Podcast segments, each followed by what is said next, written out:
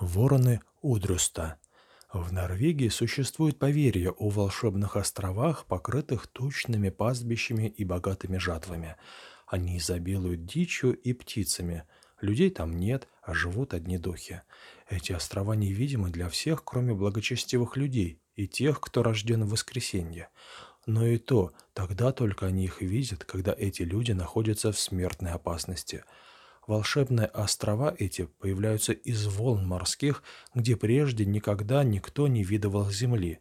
И счастлив тот, кто достигнет их, он спасен. Жители Севера особенно верят в существование трех островов – Зендефлеса у Гельголанда, какого-то острова, появляющегося изредка в Вестфьорде, но этот всплывает лишь настолько, что видны полные колосья ржи на его нивах, и Удрюста против Реста на южном мысе Лафаденских островов.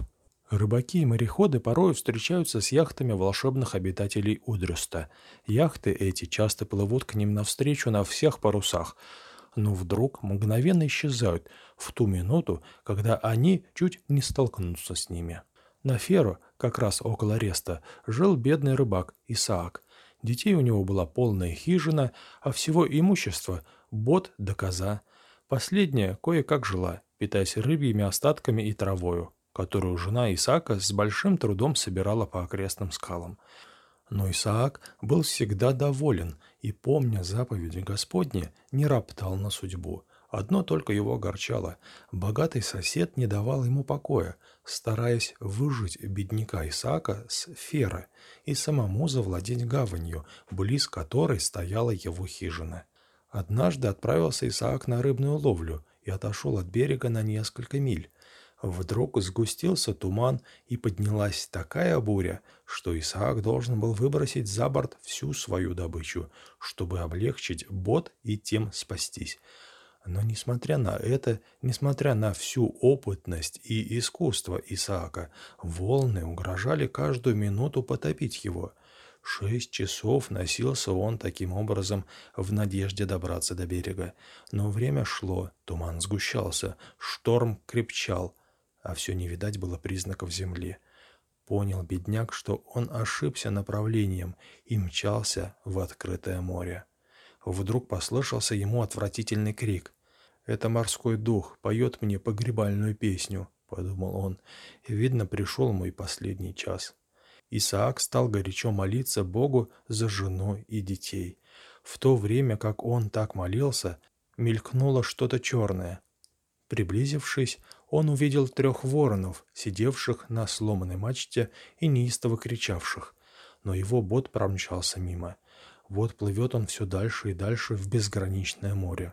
Голод и жажда стали томить бедняка, силы истощились, и он заснул в изнеможении у руля. Вдруг почудилось ему точно его бот царапнул килем по отмели и толкнулся в берег. Исаак протер глаза. Солнце выглянуло из-за туч, и лучи его осветили чудную страну. Перед ним красовались холмы и горы, покрытые зеленью до вершины – расстилались поля и нивы, и на него пахнуло сладким ароматом трав и цветов. Запах этот был такой чудный, какого он никогда еще не вдыхал.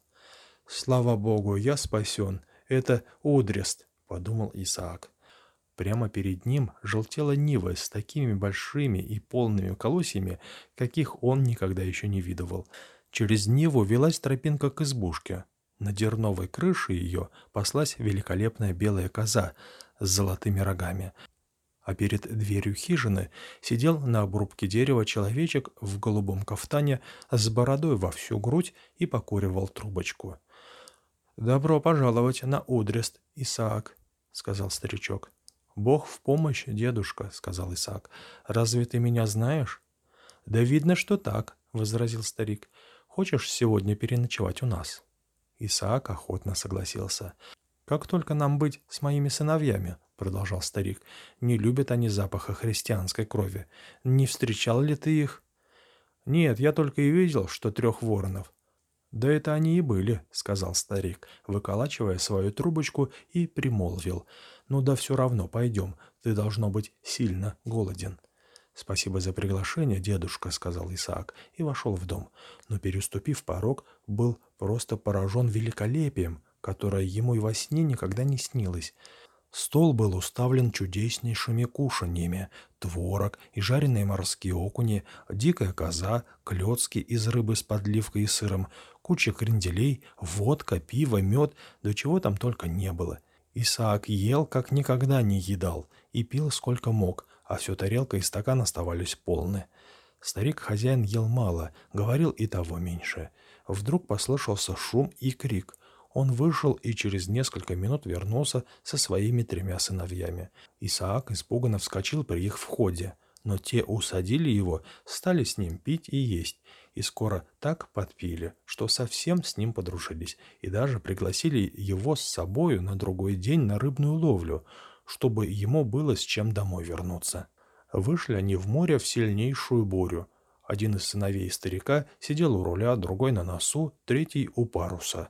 Исаак у черпака, и пришлось ему таки поработать до поту. Они неслись, как бешеные. Парус их не знал рифов. Бот смело резал волны, вода шла через его, и с кормы лился настоящий водопад. Наконец шторм утих, и они принялись за свой промысел. Рыбы было такое множество, что сыновья Одриста поминутно вытаскивали добычу. Исаак тоже чувствовал беспрестанно, как его леску тянула рыба, но лишь только дотянет он ее до поверхности воды, как она сорвется. И так ему от этой ловли ничего не попало, а сыновья Одриста наловили полную лодку. Возвратившись домой, они вычистили рыбу и повесили сушиться и вялиться. А бедняга Исаак вернулся с пустыми руками, и нечего ему было сушить. Стал он жаловаться старику-хозяину на свое горе. Тот дал ему волшебную удочку, и в следующий раз Исаак ловил так же удачно, как и стариковы сыновья, и, вернувшись, получил на свою долю полные три корзины рыбы. Но он скоро затасковал по семье и от души, поблагодарив хозяев, собрался домой. Старик дал ему на прощание новый восьмивесельный бот, полный муки, сукна и других полезных вещей, и пригласил его весною ехать вместе с ним продавать рыбу в город. Исаак с радостью согласился, но спросил, какого направления ему держаться, чтобы добраться до Удриста. «Держись за вороном, когда он летит в море», — сказал старик. «Счастливо до дому добраться», — добавил он на прощание. Исаак отчалил от берега, и тотчас Одрест скрылся в тумане, а кругом засверкало безбрежное море. Когда Исаак снова явился на Одрест для весенней поездки, то был поражен громадными размерами корабля жителей Одреста. Рулевой не мог слышать лоцмана без помощи матроса, стоявшего на середине корабля и передававшего распоряжение. Да и то оба они должны были кричать, что есть мочи. Стали они грузить на корабль рыбу, оставленную Исааком сушиться на Удресте, но сколько ни снимали, все станки были увешаны рыбой. В Бергене Исаак продал свою рыбу и на вырученные деньги купил новую яхту с полной оснасткой и грузом, как ему посоветовал старик Судриста.